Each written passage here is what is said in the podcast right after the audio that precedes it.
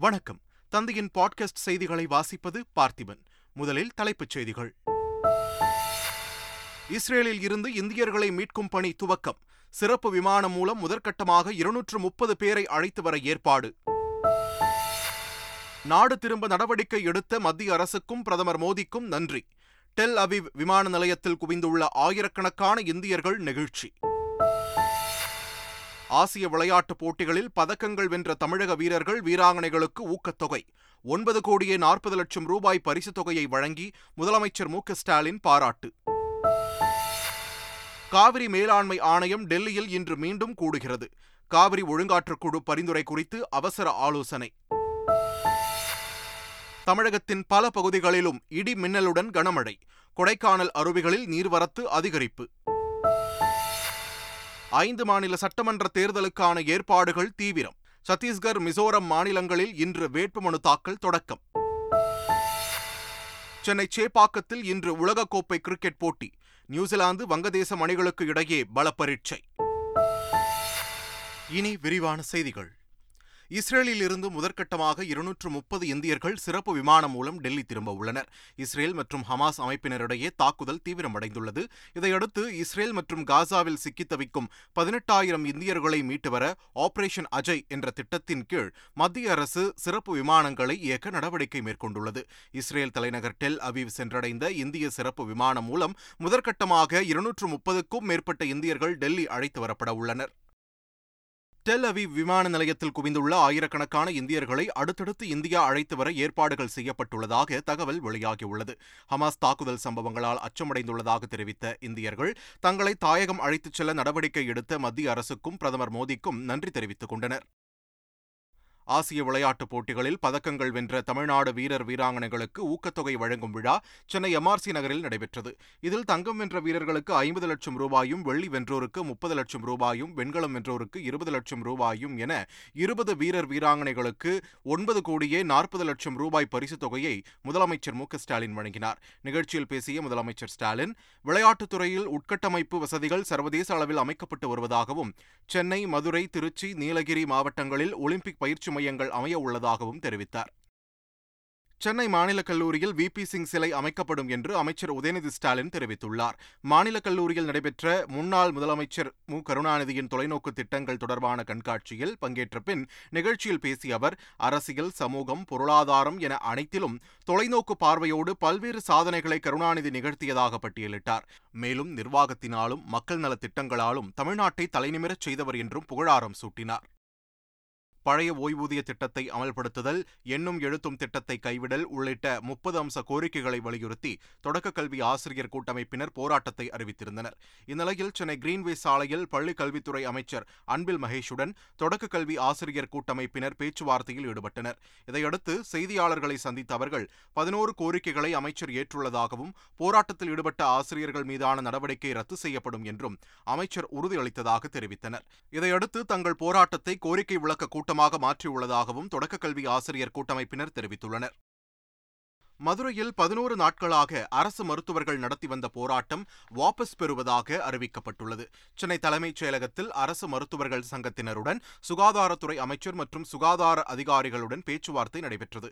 இதில் விசாரணைக்குழு அறிக்கையின் அடிப்படையில் நடவடிக்கை எடுப்பதாக அமைச்சர் அளித்த வாக்குறுதியை அடுத்து ஏற்கனவே அறிவித்தபடி புறநோயாளிகள் சிகிச்சை புறக்கணிப்பு மற்றும் அவசரமல்லாத அறுவை சிகிச்சை புறக்கணிப்பு உள்ளிட்ட அனைத்து போராட்டங்களும் வாபஸ் பெறப்படுவதாக மருத்துவர்கள் சங்கம் சார்பில் அறிவிக்கப்பட்டது செய்யப்பட்டது அமைச்சரை பதவி நீக்கம் செய்யவும் அமைச்சர் பதவி வழங்கவும் முதலமைச்சருக்கு அதிகாரம் உள்ளதாக புதுச்சேரி அமைச்சர் லட்சுமி நாராயணன் தெரிவித்துள்ளார். புதுச்சேரி சட்டப்பேரவையில் செய்தியாளர்களை சந்தித்த பொதுப்பணித்துறை அமைச்சர் லட்சுமி நாராயணன் சந்திர பிரியங்கா பதவி நீக்கம் குறித்து முதல்வர் விளக்கமளிக்க வேண்டிய அவசியம் இல்லை என்றார். தமிழக சட்டப்பேரவை சபாநாயகர் அப்பாவு சபாநாயகருக்குரிய பணியை செய்யாமல் திமுக செய்தி தொடர்பாளர் போல செயல்படுவதாக அதிமுக அமைப்பு செயலாளரும் முன்னாள் அமைச்சருமான ஜெயக்குமார் விமர்சித்துள்ளார். சபாநாயகர் மரபு இருக்குது. அந்த மரபை வந்து காப்பாற்றணும் அது அப்படி தான் வந்து எங்கள் காலத்துலேயும் சரி. இப்போ வந்து உதாரணத்துக்கு அம்மா காலத்தில் நான் ஸ்பீக்கராக இருந்தேன். அந்த மரபெல்லாம் பின்பற்றப்பட்டது. எல்லாருக்குமே வந்து வாய்ப்பு கொடுத்தோம்.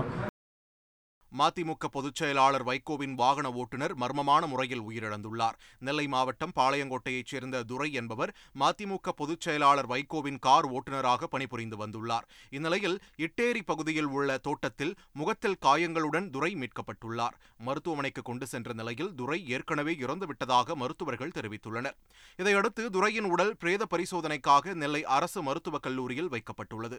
போலீசாரின் முதற்கட்ட விசாரணையில் ஒரு பல் மருத்துவர் உட்பட இரண்டு பேருடன் சேர்ந்து துரை மது அருந்தியது தெரியவந்துள்ளது இதுகுறித்து போலீசார் விசாரித்து வருகின்றனர். சென்னையை அடுத்த சோழவரம் அருகே இரண்டு ரவுடிகள் சுட்டுக் கொல்லப்பட்ட இடத்தில் பொன்னேரி கோட்டாட்சியர் நேரில் விசாரணை நடத்தினார்.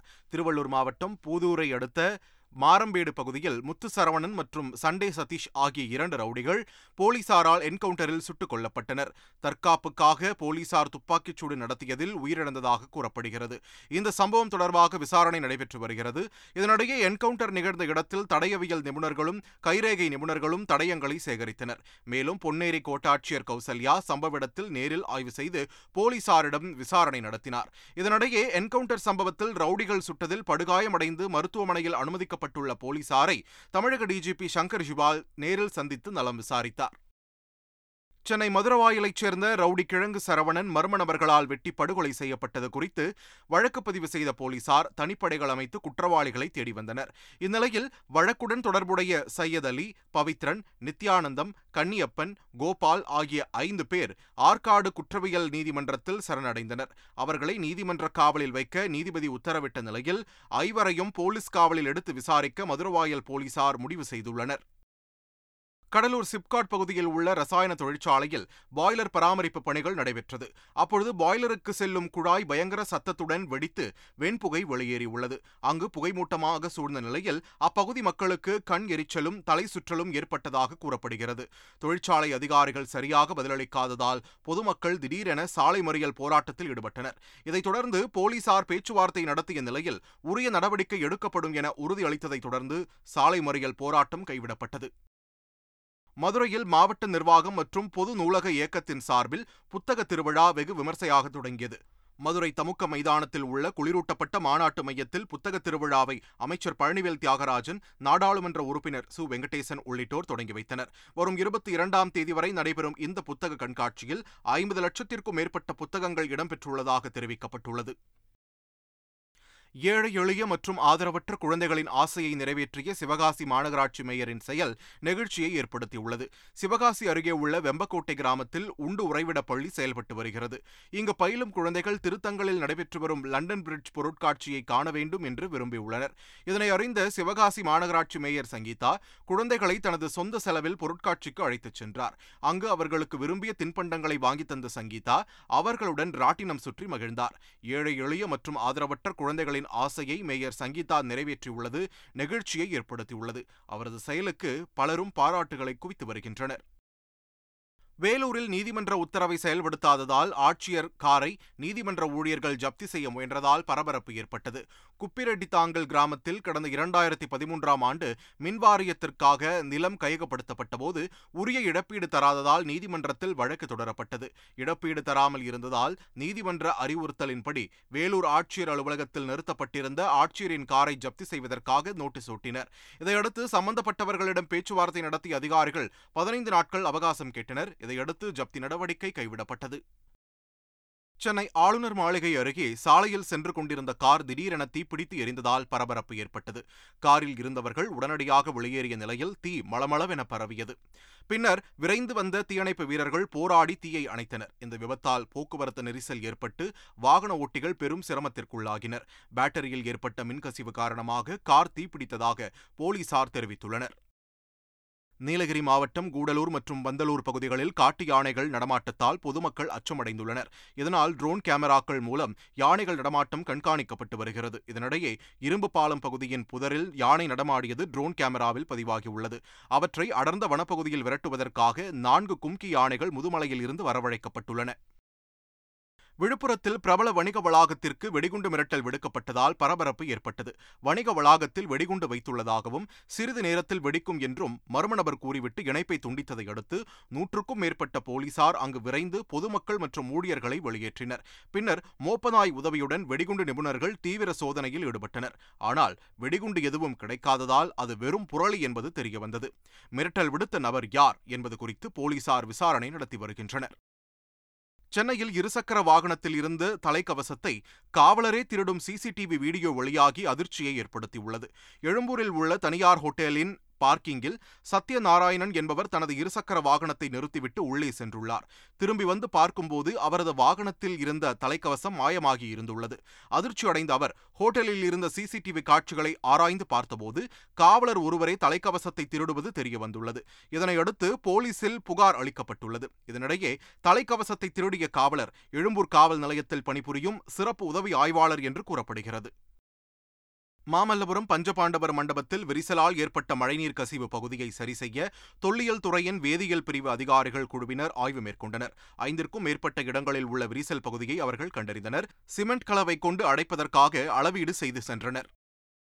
தேனி மாவட்டம் பெரியகுளம் மற்றும் அதனை சுற்றியுள்ள பகுதிகளான கெங்குவார்பட்டி மஞ்சளார் தேவதானப்பட்டி உள்ளிட்ட இடங்களில் ஒரு மணி நேரத்திற்கும் மேலாக மழை பெய்தது. இதனால் வெப்பம் தணிந்து குளிர்ச்சி நிலவியது. சங்கரன் கோவில் மற்றும் அதன் சுற்றுவட்டார பகுதிகளில் கனமழை பெய்தது. தென்காசி மாவட்டம் ஆலங்குளம் சுற்றுவட்டார பகுதிகளில் சுமார் ஒரு மணி நேரத்திற்கு மேலாக கனமழை கொட்டித் தீர்த்தது. இதனால் குளிர்ச்சியான சூழ்நிலை நிலவியது. இதேபோல் நெல்லை மாவட்டம் அம்பை சுற்று வட்டாரத்தில் உள்ள பாபநாசம் விக்ரமசிங்கபுரம் உள்ளிட்ட பகுதிகளில் கனமழை பெய்தது. இதனிடையே கொடைக்கானல் மலைப்பகுதிகளில் கடந்த சில நாட்களாக மழை தொடர்வதால் அனைத்து அருவிகளிலும் நீர்வரத்து அதிகரித்துள்ளது. காவிரி மேலாண்மை ஆணையம் இன்று மீண்டும் கூடுகிறது. டெல்டா பாசனத்திற்காக காவிரியில் தண்ணீர் திறந்துவிட கர்நாடக அரசு மறுத்து வரும் நிலையில் கடந்த பதினோராம் தேதி டெல்லியில் காவிரி ஒழுங்காற்றுக்குழு கூட்டம் நடைபெற்றது. அதில் தமிழ்நாட்டில் டெல்டா பாசனத்திற்காக வரும் பதினாறாம் தேதி முதல் முப்பத்து ஓராம் தேதி வரை காவிரியில் மூவாயிரம் கன அடி நீர் திறக்குமாறு கர்நாடகாவிற்கு காவிரி ஒழுங்காற்றுக்குழு பரிந்துரை செய்தது. இந்நிலையில் காவிரி மேலாண்மை ஆணைய கூட்டம் டெல்லியில் இன்று கூடுகிறது. காவிரி மேலாண்மை ஆணைய தலைவர் ஹல்தர் தலைமையில் நடைபெறும் இந்த கூட்டத்தில் ஒழுங்காற்று குழுவின் பிரதிநிதிகள் மத்திய நீர்வளத்துறை அதிகாரிகள் உள்ளிட்டோர் கலந்து கொள்ள உள்ளனர். சத்தீஸ்கர் மிசோரம் மாநிலங்களில் சட்டமன்ற தேர்தலுக்கான வேட்புமனு தாக்கல் இன்று தொடங்குகிறது. மிசோரமில் உள்ள நாற்பது சட்டமன்ற தொகுதிகளுக்கு நவம்பர் ஏழாம் தேதி வாக்குப்பதிவு நடைபெறும் என்று இந்திய தேர்தல் ஆணையம் அறிவித்தது. இந்நிலையில் அங்கு இன்று வேட்புமனு தாக்கல் தொடங்குகிறது. இதேபோல் தொன்னூறு தொகுதிகளை கொண்ட சத்தீஸ்கர் மாநிலத்திலும் முதற்கட்ட தேர்தல் நடைபெறவுள்ள இருபது தொகுதிகளுக்கு இன்று வேட்புமனு தாக்கல் தொடங்குகிறது. இஸ்ரேல் சென்ற அமெரிக்க வெளியுறவுத்துறை அமைச்சர் ஆண்டனி பிளிங்கன் பிரதமர் நத்தன்யாகுவை சந்தித்து பேசினார். பின்னர் இசை நிகழ்ச்சியில் ஹமாஸ் அமைப்பினர் நடத்திய தாக்குதலில் உயிரிழந்தவர்களின் குடும்பத்தினரை சந்தித்து ஆண்டனி பிளிங்கன் ஆறுதல் கூறினார். பின்னர் பேசிய அவர் இஸ்ரேலுக்கு உதவுவதில் அமெரிக்க அதிபர் ஜோ பைடன் உறுதியாக இருப்பதாக கூறினார். ஹமாஸ் அமைப்பினர் பொதுமக்களை மனித கேடயமாக்குவதாக குற்றம் சாட்டிய அவர் ராணுவ நடவடிக்கைகளில் பொதுமக்களை எந்த வகையிலும் இலக்காக பயன்படுத்தக்கூடாது என்றும் கூறினார். இஸ்ரேல் மீதான ஹமாஸ் அமைப்பின் தாக்குதலால் காசாவில் நிலைமை மேலும் சிக்கலடைந்துள்ளதாக சிக்கலடைந்துள்ளதாகவும் அவர் தெரிவித்தார். உலகக்கோப்பை கிரிக்கெட் தொடரின் பத்தாவது போட்டியில் ஆஸ்திரேலியாவை நூற்று முப்பத்தி நான்கு ரன்கள் வித்தியாசத்தில் வீழ்த்தி தென்னாப்பிரிக்கா அபார வெற்றி பெற்றது. லக்னோவில் நடைபெற்ற இந்த போட்டியில் டாஸ் வென்ற ஆஸ்திரேலியா ஃபீல்டிங்கை தேர்வு செய்தது. இதனையடுத்து தென்னாப்பிரிக்க அணி விளையாடி ஐம்பது ஓவர்கள் முடிவில் ஏழு விக்கெட்டுகள் இழப்பிற்கு முன்னூற்று பதினோரு ரன்கள் குவித்தது. பின்னர் விளையாடிய ஆஸ்திரேலிய அணி நாற்பத்தி ஓராவது ஓவரில் நூற்று எழுபத்தி ஏழு ரன்களுக்கு ஆல் அவுட் ஆனது. இதன் மூலம் தென்னாப்பிரிக்கா நூற்று முப்பத்தி நான்கு ரன்கள் வித்தியாசத்தில் அபார வெற்றி பெற்றது. ஐந்து முறை சாம்பியனான ஆஸ்திரேலியா தொடர்ச்சி தொடர்ச்சியாக இரண்டு போட்டிகளில் தோல்வியடைந்துள்ளது குறிப்பிடத்தக்கது. உலகக்கோப்பை கிரிக்கெட் தொடரில் மிகவும் எதிர்பார்க்கப்படும் இந்தியா பாகிஸ்தான் போட்டி வரும் பதினான்காம் தேதி அகமதாபாத் நகரில் நடைபெறவுள்ளது இந்த போட்டியை நேரில் ரசிக்க நடிகர் ரஜினிகாந்த் அகமதாபாத் செல்ல உள்ளதாக தகவல் வெளியாகியுள்ளது முன்னதாக இந்தியாவின் புகழ்மிக்க பிரபலங்களை கௌரவிக்கும் விதமாக ரஜினிகாந்த் அமிதாப் பச்சன் சச்சின் டெண்டுல்கருக்கு பிசிசிஐ கோல்டன் டிக்கெட் வழங்கி கௌரவித்தது குறிப்பிடத்தக்கது. உலகக்கோப்பை கிரிக்கெட் தொடரின் இன்றைய போட்டியில் நியூசிலாந்து வங்கதேசம் அணிகள் இன்று மோத உள்ளன சென்னை சேப்பாக்கம் மைதானத்தில் மதியம் இரண்டு மணிக்கு இந்த போட்டி தொடங்குகிறது. ஆடிய இரண்டு போட்டிகளிலும் வெற்றி பெற்றுள்ள நியூசிலாந்து ஹாட்ரிக் வெற்றி பெறும் முனைப்பில் இன்று களமிறங்கக்கூடும். அதே சமயம் வங்கதேசத்தையும் குறைத்து மதிப்பிட முடியாது என்பதால் சேப்பாக்கத்தில் நடைபெறும் இந்த போட்டி விறுவிறுப்பாக இருக்கும் என்று எதிர்பார்க்கப்படுகிறது. மீண்டும் தலைப்புச் செய்திகள். இஸ்ரேலில் இருந்து இந்தியர்களை மீட்கும் பணி துவக்கம். சிறப்பு விமானம் மூலம் முதற்கட்டமாக இருநூற்று முப்பது பேரை அழைத்து வர ஏற்பாடு. நாடு திரும்ப நடவடிக்கை எடுத்த மத்திய அரசுக்கும் பிரதமர் மோடிக்கும் நன்றி. டெல் அவிவ் விமான நிலையத்தில் குவிந்துள்ள ஆயிரக்கணக்கான இந்தியர்கள் நெகிழ்ச்சி. ஆசிய விளையாட்டுப் போட்டிகளில் பதக்கங்கள் வென்ற தமிழக வீரர்கள் வீராங்கனைகளுக்கு ஊக்கத்தொகை. ஒன்பது கோடியே நாற்பது லட்சம் ரூபாய் பரிசுத் தொகையை வழங்கி முதலமைச்சர் மு ஸ்டாலின் பாராட்டு. காவிரி மேலாண்மை ஆணையம் டெல்லியில் இன்று மீண்டும் கூடுகிறது. காவிரி ஒழுங்காற்றுக்குழு பரிந்துரை குறித்து அவசர ஆலோசனை. தமிழகத்தின் பல பகுதிகளிலும் இடி மின்னலுடன் கனமழை. கொடைக்கானல் அருவிகளில் நீர்வரத்து அதிகரிப்பு. ஐந்து மாநில சட்டமன்ற தேர்தலுக்கான ஏற்பாடுகள் தீவிரம். சத்தீஸ்கர் மிசோரம் மாநிலங்களில் இன்று வேட்புமனு தாக்கல் தொடக்கம். சென்னை சேப்பாக்கத்தில் இன்று உலகக்கோப்பை கிரிக்கெட் போட்டி. நியூசிலாந்து வங்கதேசம் அணிகளுக்கு இடையே பல பரீட்சை